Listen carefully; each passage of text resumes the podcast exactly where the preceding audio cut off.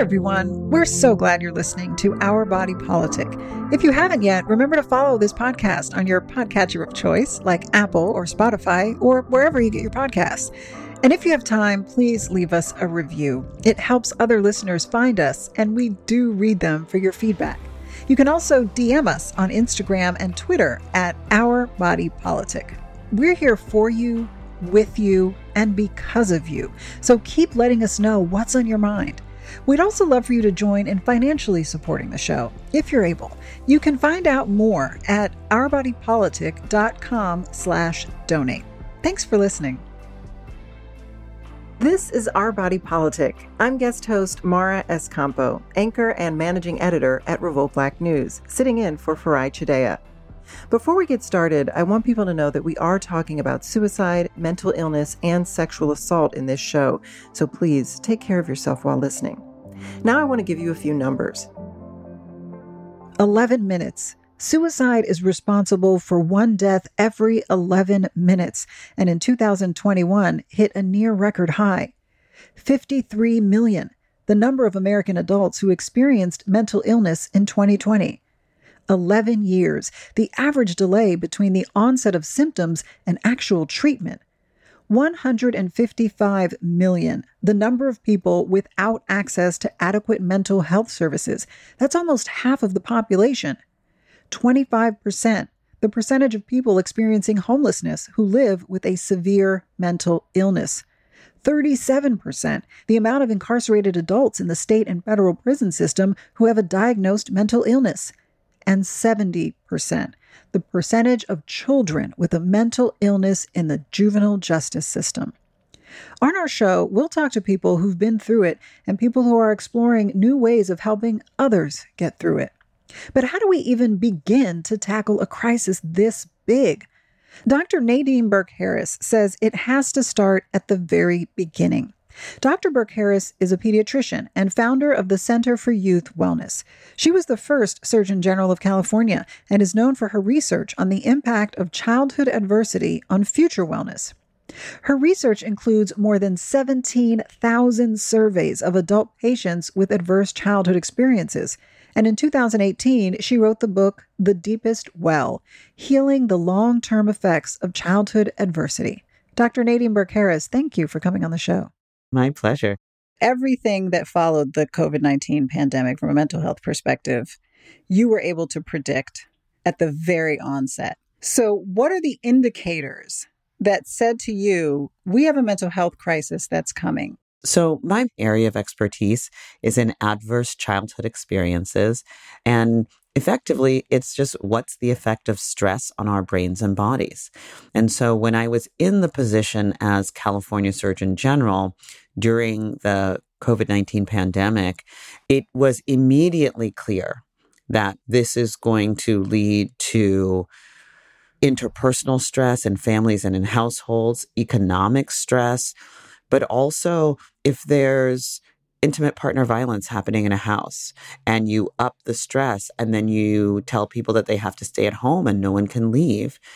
It was absolutely predictable. And actually, what my office did was that we just looked at the data. We said for other public health emergencies, after earthquakes, after tsunamis, after Hurricane Katrina, what did we see? And we saw predictably increases in stress related health conditions, including depression, anxiety, PTSD, child abuse, intimate partner violence. All of these things are predictable consequences of an intense stress exposure. But when it comes to that predictability, are you able to look at certain indicators and predict that this person may down the line develop some mental health issues or they may suffer a crisis if these things unfold? How predictable are these things? Well, the term that I would use is risk. So when you have something like a big pandemic, you can predict that more people are going to develop different mental health conditions. What's tricky is that you aren't able to necessarily predict who, but you can predict that as a population, we're going to see many more. Now, we can identify who's at greatest risk by looking at their historic exposure to trauma and adversity. And in fact, a lot of this research comes from the CDC and Kaiser Permanente. They did this huge study where what they learned when they looked at exposure to adversity or trauma in childhood, what they found was that the more exposure to adverse childhood experiences that an individual had, the greater their risk for things like depression, suicidal ideation, mental health conditions. But the big surprise was that there was also that same dose response relationship, meaning the higher your dose of adversity, the more adversity you've experienced, the higher your risk.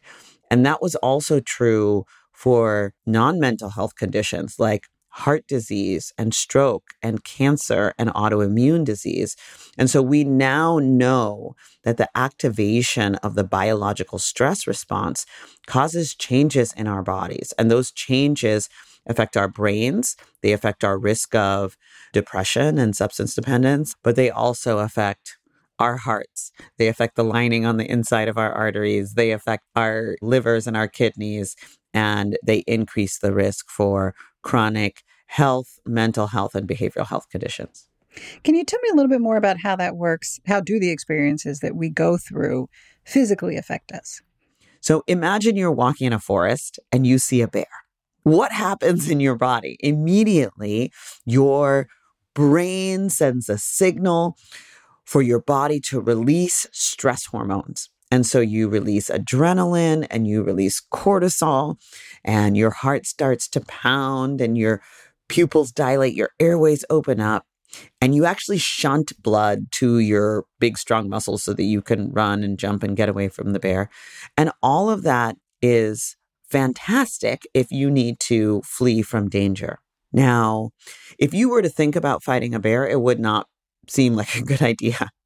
And so what happens is that your brain's fear center, it's called the amygdala, it actually sends a signal to the part of your brain that controls judgment, executive functioning, impulse control. That's the prefrontal cortex up front, right? And it actually turns the activity of the prefrontal cortex way down.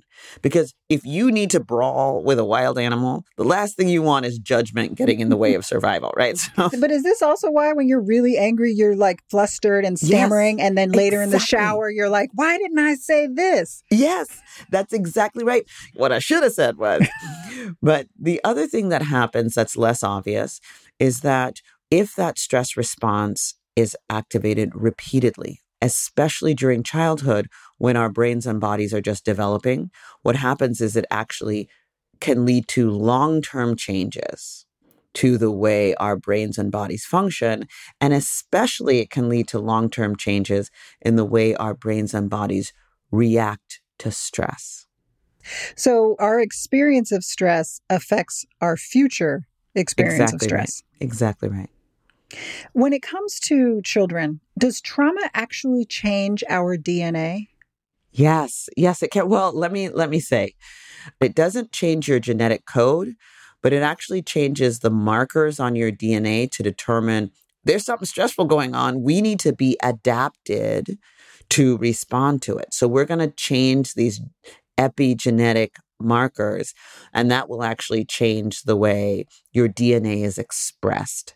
So if you've had stress or trauma in your childhood, by the time you get to adulthood, you're actually more vulnerable to subsequent stressors biologically.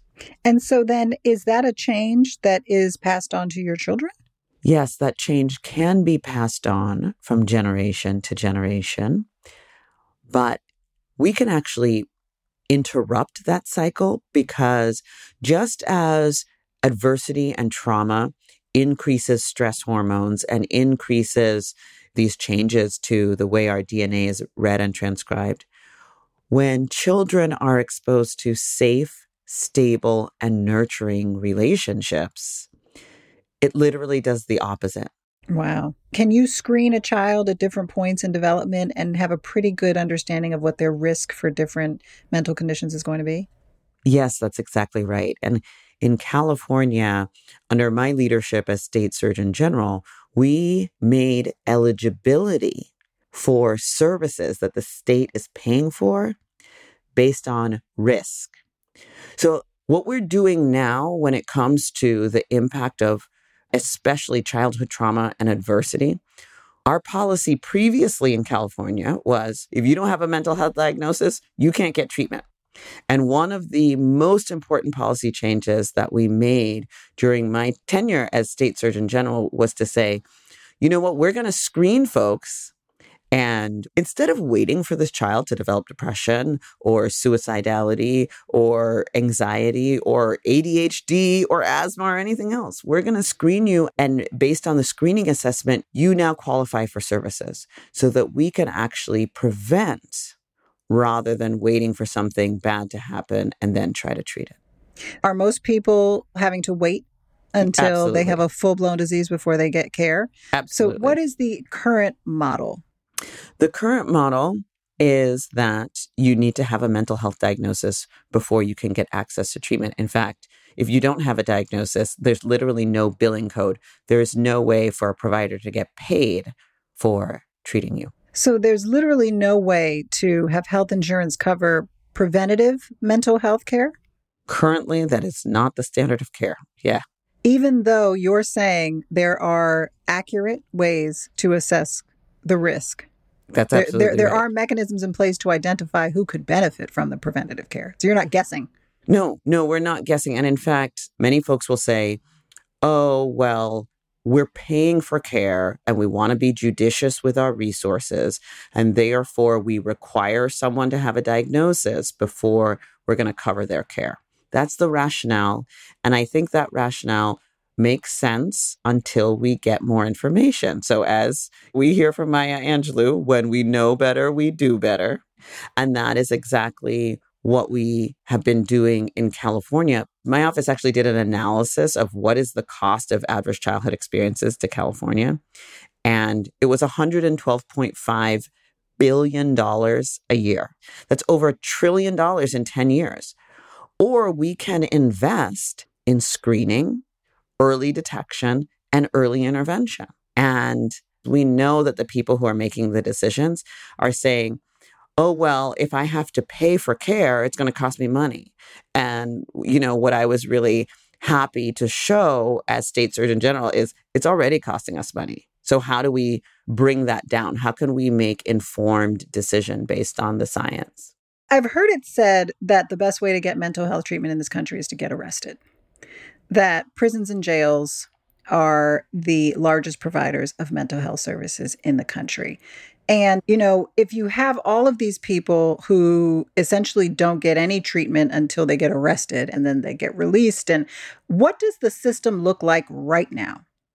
So, 50% of mental health diagnoses are diagnosed by age 14. So, we could so, be addressing this so much earlier than when somebody is committing right. a crime. That's of, right. Yeah. That's right. So, I'm just going to be real clear.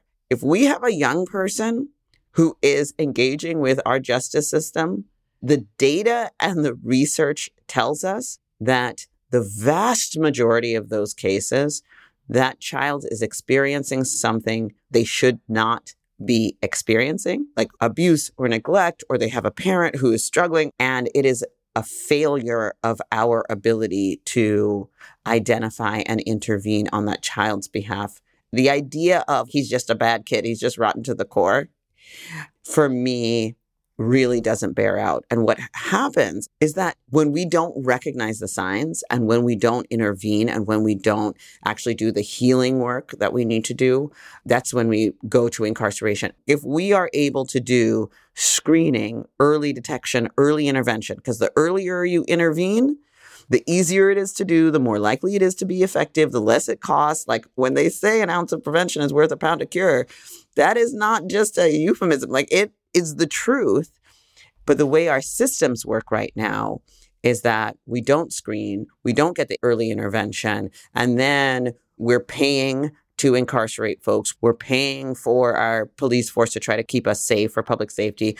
We're paying for all of these things when we could have identified and done some effective early interventions early on.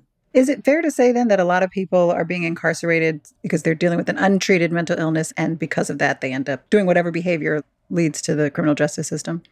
There are a lot of people who are incarcerated who have a preventable health condition. And in 2019, California moved our Department of Juvenile Rehabilitation from the corrections agency into the Department of Health and Human Services because we recognize that it's absolutely a public safety issue, but it's also a health issue. And if you don't address the health issue, you're going to be dealing with that public health issue. So, then what is the solution? If you could scrap the system and start from scratch, what is the ideal for a society in dealing with these issues? I mean, if I could change our system so that you don't have to have a mental health diagnosis before we even begin to start treating you. That idea of preventive mental health is something that it may sound like a daydream, and there are probably people out there who are like, how does she plan to pay for that? But we're paying for it. We are paying for it. That is the perfect note to end on. Dr. Nadine Burke Harris, thank you so much for your perspective on this. Oh, it's been my pleasure. Thank you. That was Dr. Nadine Burke Harris, pediatrician and former Surgeon General of California. She's also the founder of the Center for Youth Wellness. If you're looking for more information about dealing with adverse childhood experiences, you can visit numberstory.org. Next, a deeply personal story from someone who's experienced a mental health crisis and found her way to healing. Camonghne Felix is an award winning poet, performer, political strategist, and author.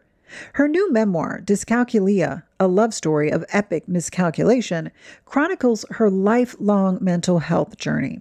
The book is named after her learning disorder, but the title also symbolizes how a misdiagnosis following a childhood sexual assault impacted every part of Camonghne's life, including her most intimate relationships. She's here with us to discuss her book, the struggles of navigating our mental health system, and what healing means for Black women. Thanks for joining us, Camonghne. Thank you, Mara, for having me. So you, you have the new book, Dyscalculia. Tell me about this book. What is Dyscalculia?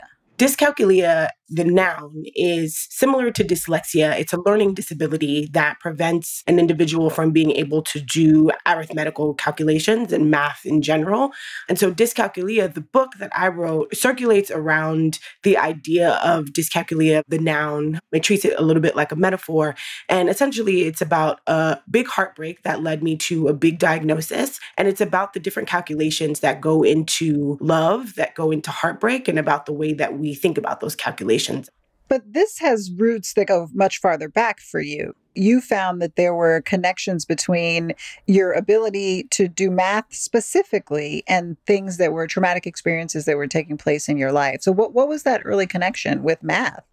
Yeah. So, when I was around the third grade, I went through a pretty big traumatic experience. And so, in third grade, you're doing basic calculations, you're doing multiplication, division, starting to get into long division, you're doing fractions. Prior to that traumatic event, I was doing pretty well my mom had been helping me at home. She bought me video games and computer games that allowed me to learn and prep. And then I came back to school and no longer had the ability to do those calculations. And what I found in my research was that while dyscalculia is not necessarily directly linked to traumatic experiences, a person who has a traumatic experience can develop dyscalculia because trauma to the brain, as one might expect, is very similar to a physical trauma to the brain. The way that it impacts your cognitive abilities and the way that it impacts cognitive decline, research has found that it can be quite similar. And you wrote something that I found really interesting. You said, I began to think of the experience of childhood trauma as similar to a concussion. Emotional trauma is an injury. Mm-hmm. What do you mean by that? So, even when we think about emotional trauma that happens to adults, there's a reason why when you go through a huge heartbreak, it doesn't have to be romantic, it could be any kind of heartbreak that happens to you where, you know, you have a hard time going to work the next day or you have a hard time doing the basic functions, executive functions that you need to do to get through life like showering, eating, right? We kind of romanticize some of those symptoms as being directly connected to heartbreak, as being about romance, when really it's about your brain trying to deal with a traumatic event. And so, whenever we experience heartbreak, that impact to the mind can result and can present as an injury presents. What was it that you went through um, at that time that resulted in that trauma for you? It was an early experience of sexual assault within my family. And then the sort of resulting trauma was having to deal with it, right? So it, there's one thing to experience sexual trauma, but then when a young person is dealing with judges and court systems and doctors and legal teams, that kind of extends the trauma and it starts to feel unlivable. So it was really difficult for me as an eight year old to be coming in and out of courthouses, um, you know, doing things like rape kits and things like that, and then having to go to school to do math work.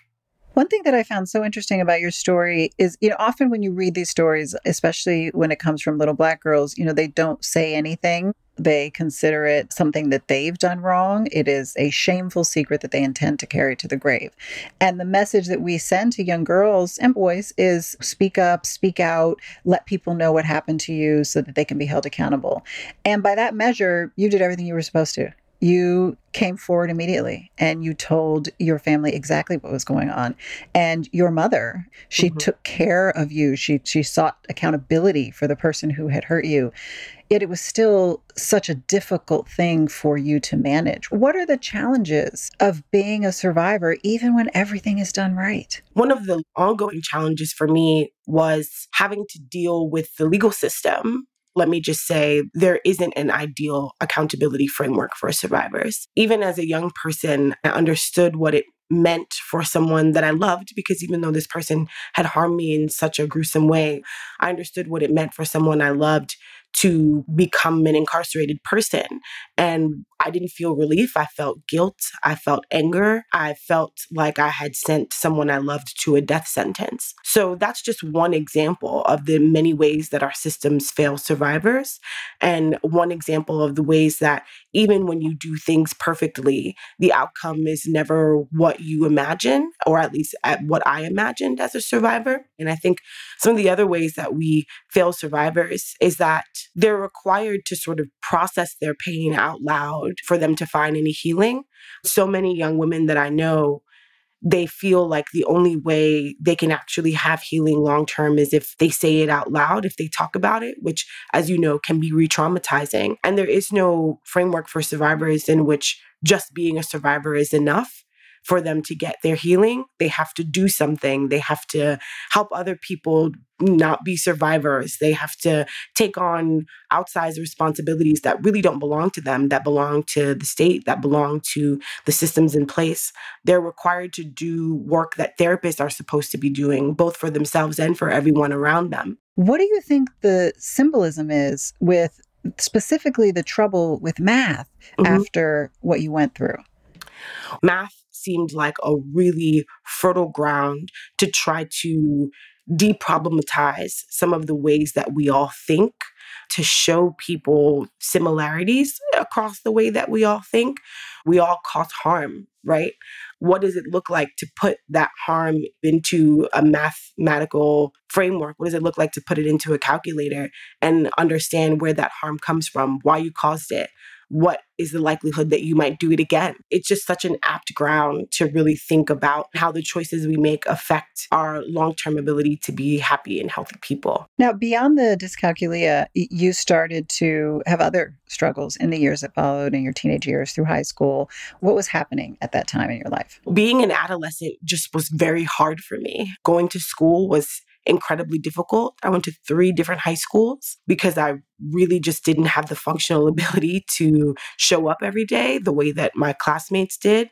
The entire experience affected my cognitive development. It affected the way that I learned, the way that I thought. When I was diagnosed with bipolar disorder, almost 10 or 15 years later, it showed me that the way I was struggling had an explanation, that it wasn't just random, that I wasn't just not smart or not able, but that what had happened to me had flipped a switch in my brain and ultimately made it really hard for me to have relationships, have friendships, to like myself. And that's a big part of the reason why I wanted to write this book, because in the process of looking back at that relationship, I started to really unpack some of the behaviors that came out of my bipolar disorder, why they were there, what they were actually doing there, and figuring out like, how do I take care of myself? How do I take care of the people around me? How do I stop causing harm to people that I love?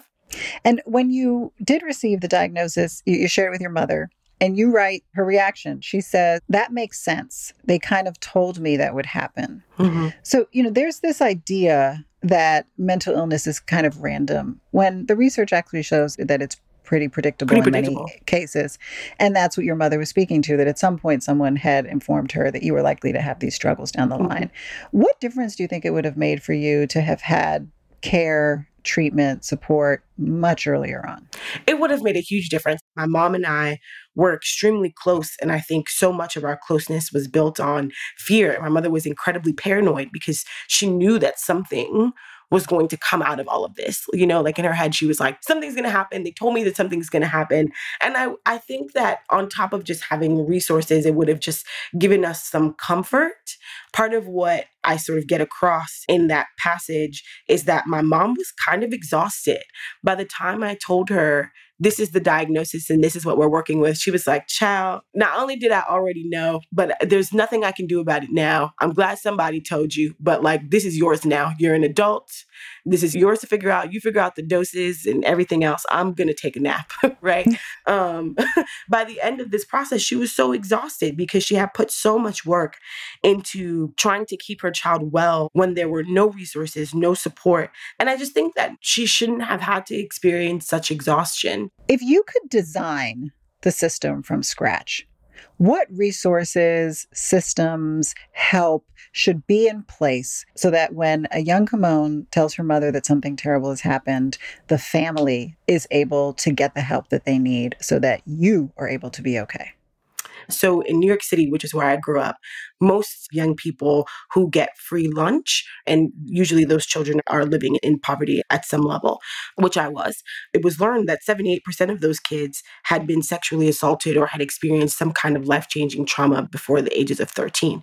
So what that tells you is that there's a whole sort of like cadre of young people walking around dealing with trauma that's not being taken care of in school simply because there's so many of them that like one school, one teacher is not properly trained to be able to deal with them. What would it look like if we built a school that was focused on trauma centered learning, having educators who are trained in trauma based teaching, who understand what it means to have a young person in your classroom who is going through the kinds of things that I was going through, and actually putting the resources forward to help them navigate that. And what that would look like is a school that focuses on arts education, that focuses on music education, that focuses on giving kids the ability to do some of that psychosocial work on their own, empowering them to actually understand frameworks of care so that they can bring that back to their own homes. I'm not advocating for young people who experience trauma to be isolated from the rest of the world. But what I am advocating for is for an understanding that one, young people do experience significant trauma, that two, that it can be debilitating cognitively and socially, and three, that having young people come together with a shared understanding that they are working towards healing from something that is not unique but is traumatizing makes them feel less alone. When it comes to Black women, it feels like there are some layers in being a double minority in the expectation of Black excellence, mm-hmm. also being the strong Black woman, which thank God we're finally starting to push back against mm-hmm. that label and characterization. What unique toll do you think that that takes on us, especially when someone may be dealing with a mental health issue and they're expected to just carry on mm-hmm. and handle everything as a strong Black woman? In my case, especially in terms of trying to like get the resources that I need. Being a woman, being queer, being disabled, all of these labels take up real material space and make it really hard for people to see you as human. When I got my bipolar diagnosis and I also got an autism diagnosis, I remember getting those diagnoses and I was like, how is it possible that I've gone 27 years of my life and not a single person could have identified that I was autistic. And it's because I was a Black girl and being raised in a society that problematizes and criminalizes Black girls, we don't get to show our disabilities in the same ways that other people do. We don't get to misbehave in the same ways that other people do. We don't get to cry for help in the same ways that other people do. So it actually makes total sense to me that it was missed. I didn't have the privilege, frankly, to display the kind of symptoms that some of my peers had the ability to display.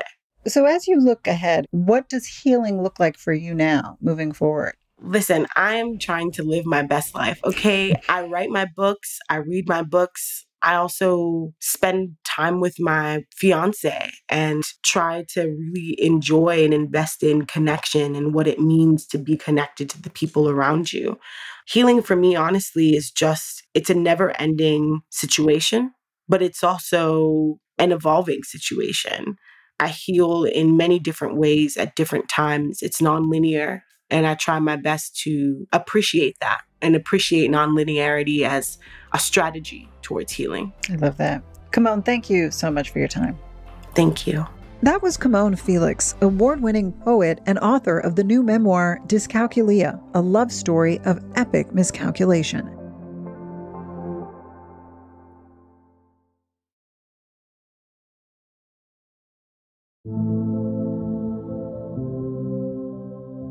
This is Our Body Politic. I'm Mara S. Campo, anchor and managing editor at Revolt Black News, sitting in for Farai Chideya. Each week on the show, we bring you a roundtable called Sippin' the Political Tea. This week, we're talking about innovative approaches to mental health treatment, things that aren't mainstream yet, but might be soon. Joining me is Executive Director of the People of Color Psychedelic Collective, Ifetayo Harvey. Welcome to the show, Ifetayo. Thank you for having me. I'm really excited to talk. And COMHAR Open Door Clubhouse Program Director, Sandy McCrae Wright. Hi, Sandy. Thank you, Mara. My pleasure. So, Sandy, I want to start with COMHAR and the mission of Open Door Clubhouse. So, what is Open Door Clubhouse and what is your mission? Open Door Clubhouse is a movement. It's a model that focuses on the strengths, the talents, the abilities of its members in order to empower and encourage them to achieve whatever their goals are employment, education, what have you. The clubhouse is a standalone organization. We have our own building. Our program kind of addresses living, working, learning, wellness. And we do it through what we call a work order day. And if I can just kind of paint a picture, this might be helpful to understand the model and the workflow for the clubhouse. I don't know if you ever had a clubhouse where you know you would take a couple sheets, hang them down from your bunk bed, and go under it, or like if you fort. We call them yes, forts. a fort. I had a clubhouse. It was a big box in the backyard, and the members of that clubhouse really decided what resources and what they want to see and what they want their clubhouse to be all about. And if you can kind of imagine that, um, that's the same way the clubhouse runs. We have um, breakfast and lunch at our clubhouse. The members engage in shopping, menu planning, prepping, preparing, cooking the meals. Same thing with cleaning of the facility. There's no one outside agency that comes in. So members are learning how to stock a cart, how to properly handle chemicals. The members participate in data entry on our computers. They're accessing the internet, maintaining our social media, our Facebook page. So it's really their clubhouse. They're running the program. They're running the clubhouse. We know, you know, from years of having this model that the resources that we have now are needed by those that are coming out of psych rehabs, psychiatric hospitals, or institutions saying, you know, I've had enough. I've been working on my recovery for 17 years or so. I've reached a level in my recovery where I want to reintegrate into the community. So what does that look like for most individuals that come in? They want employment opportunities to obtain GEDs or college credits. Those things we provide in the clubhouse because we know that is what most of the members that will come into the clubhouse are looking for, and they're working towards those goals. You have a lot of members. You have six thousand members. That's that's quite uh, a big number. How, how are people coming to you? How are they finding you? Oftentimes, they're referred by therapists, case managers, clinics.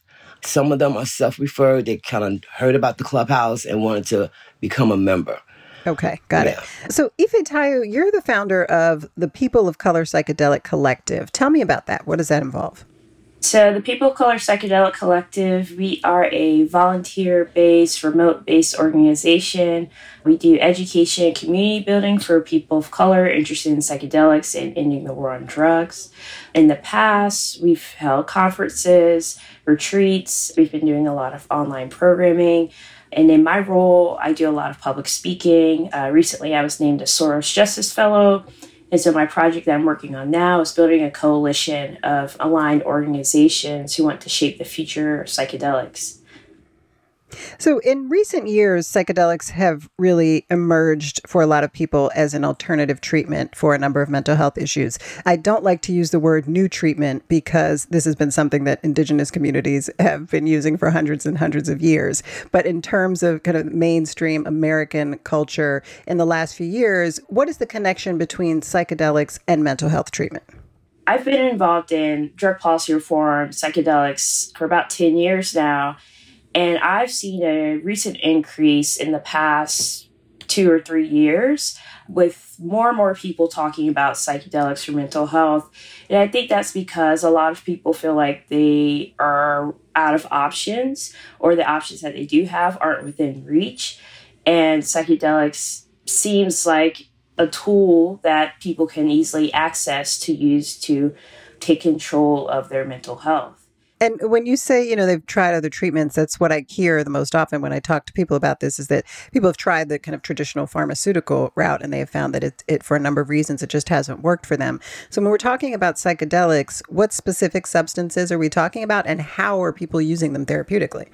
Psychedelics refers to a class of drugs like psilocybin mushrooms, LSD, ayahuasca, peyote. There's so many out there, some synthetic, some derived from plants or fungi. Right now, there are therapeutic models being developed by researchers. I used to work for an organization called MAPS, the Multidisciplinary Association for Psychedelic Studies, and their primary focus was MDMA assisted psychotherapy for people with PTSD.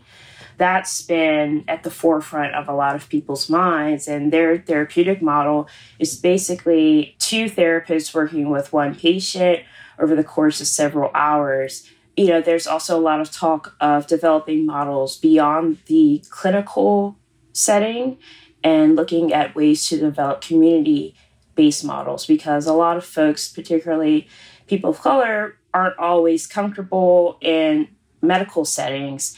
And so some people prefer doing that kind of therapy or healing work outside of like the doctor's office with both of you, there's this community approach that's involved. Uh, Sandy, I wanted to, to start with you on that. Why do you think a sense of community is so important to treatment that's really effective? Yes, I think people know that they're going to a place where they're not being judged. They feel safe and they have voices. Oftentimes in our treatments, our traditional behavioral health organizations, they're told what to do. Everything is structured for them. They really don't have a voice. And oftentimes, even well intended caregivers will hinder the progress of a member because they're afraid they're not able to do certain things. So we kind of encourage at the clubhouse peer support. Members that have been there longer will gravitate or work with a new member coming in and will train them so from day one, they've already been partnered with someone that's going to walk them through and explain to them everything that's happening within the clubhouse. I think having a community of people who are dealing with these same type of challenges and issues, having their own place where they can be themselves and discover more about themselves is what makes the program so successful. Ifetayo, Sandy mentioned judgment, and I have to think that's particularly relevant in the community that you're involved with because there's a lot of drug stigma still. And in a lot of cases, the psychedelics that people are using therapeutically are illegal. So, how does community play into the work that you're doing? Well, I think part of the reason why I created my group was because I saw a lack of space for people of color and I wanted to create a space just for us. I think people are mostly looking for their experiences to be reflected through another person, to be able to relate and connect because a lot of times psychedelic experiences are kind of beyond words. And like you said, because they're illegal, there's still a stigma attached to them. And so people don't feel like they can just talk openly online about their experiences or gauge to see if the other person will judge them or not for using drugs. I think the creation of a lot of community groups like mine have led to people feeling like, okay, this is where I belong. This is where I can talk and connect about this specific issue. And for people of color specifically, we've realized we can't really depend on the bigger institutions, the more moneyed institutions to create those spaces for us. We have to create them ourselves. And how do you measure success in that space? Are there people that you've worked with, or this may even be your own story, that really have seen a big difference thanks to the help of psychedelic treatment? Mm-hmm. Psychedelics definitely helped me heal. When I was a senior in college, I got diagnosed with major depressive disorder, and I heard about psychedelics being used therapeutically for people with end of life treatment, and that convinced me to try psilocybin mushrooms for the first time. Because of that experience, I am able to share with other people who might be going through something similar. You know, people hit me up and say, like, oh, I saw your article. It's helped me. You're the first Black person I saw on my Google searches talking about psychedelics. I've seen people be able to manage their mental health a bit more. I don't want to position psychedelics as like a magic bullet for uh, mental health because I believe it takes a lot of prep work to even get to taking a psychedelic substance. And it also involves a lot of aftercare, a lot of integration work. Some people say it feels like a reset on their mental health. For me personally, my first journey with psychedelics, I felt like I could laugh and I hadn't had that feeling in such a long time that it felt very healing to be able to just laugh uncontrollably. Yeah, laughter is great medicine. And I have been reminded recently of how therapeutic laughter is just mm-hmm, mm-hmm. bouts of stomach aching, tears streaming down your face, laughter, and how you feel after that. Sandy, how do you measure success? Well, first, I can say that mental health impacts one in five adults in the U.S. And one year of holistic recovery service are delivered to clubhouse members for the same cost as a two week psychiatric hospital stay. One year? One year. Wow. So yes. it is 126th of the cost. Yes. The success for us is seeing them having less readmissions into the hospital. A New York study in 2015 showed less than 11% readmission rates in clubhouse members versus 17 to 23% of non members. It also shows that clubhouse members are less likely to visit emergency rooms, less than 12% versus 14 to 20%. Also, the criminal justice system involvement is substantially diminished during and after clubhouse membership. Why do you think that is? What is it about your model that you think is accounting for those numbers? I think mostly it's just the individual really having their own voice and coming up with their own plans and goals for how they're going to move forward in the community and society. Having that encouragement and that support to say, yes, you can do this. This is possible. I think that's what's making the difference. They're no longer being told what to do and how to do it. They are making these choices for themselves. And then they have people around them that are encouraging and empowering them along the way. Certainly, there are a lot of mental health professionals who have devoted their lives to treatment and, and are doing amazing work. But there is a lot about the system that is not working. If I tell you, what do you think is not working in the system? What do you see that's failing? I think that there's a lack of access for the average person in the US when it comes to therapy. It can be very expensive for the average person especially if you don't have insurance. When I think about how you're integrating psychedelics into this system that we have, I think about how psychedelic treatments will take on all of those shortcomings, right? Lack of universal health care, not really accessible or affordable therapy that isn't already overburdened. We also have a shortage of therapists of color. and so all those things kind of present barriers specifically for Black people when we're looking for help. And if you're already under mental duress while you are looking for help, all these barriers are just going to make it worse as you move forward in your work specifically, because a lot of what you're doing is so tied directly to policy and what's legal and what's not and how laws are enforced, how important is policy change around the work that you're doing? I think policy change is, is crucial because policy informs our culture and also vice versa. But a lot of the drug policies that we've had in the US have ruined people's lives for, you know, the past five, six decades. And by making better policy, we can save more lives, we can help more people. I believe that drug criminalization should be a thing of the past.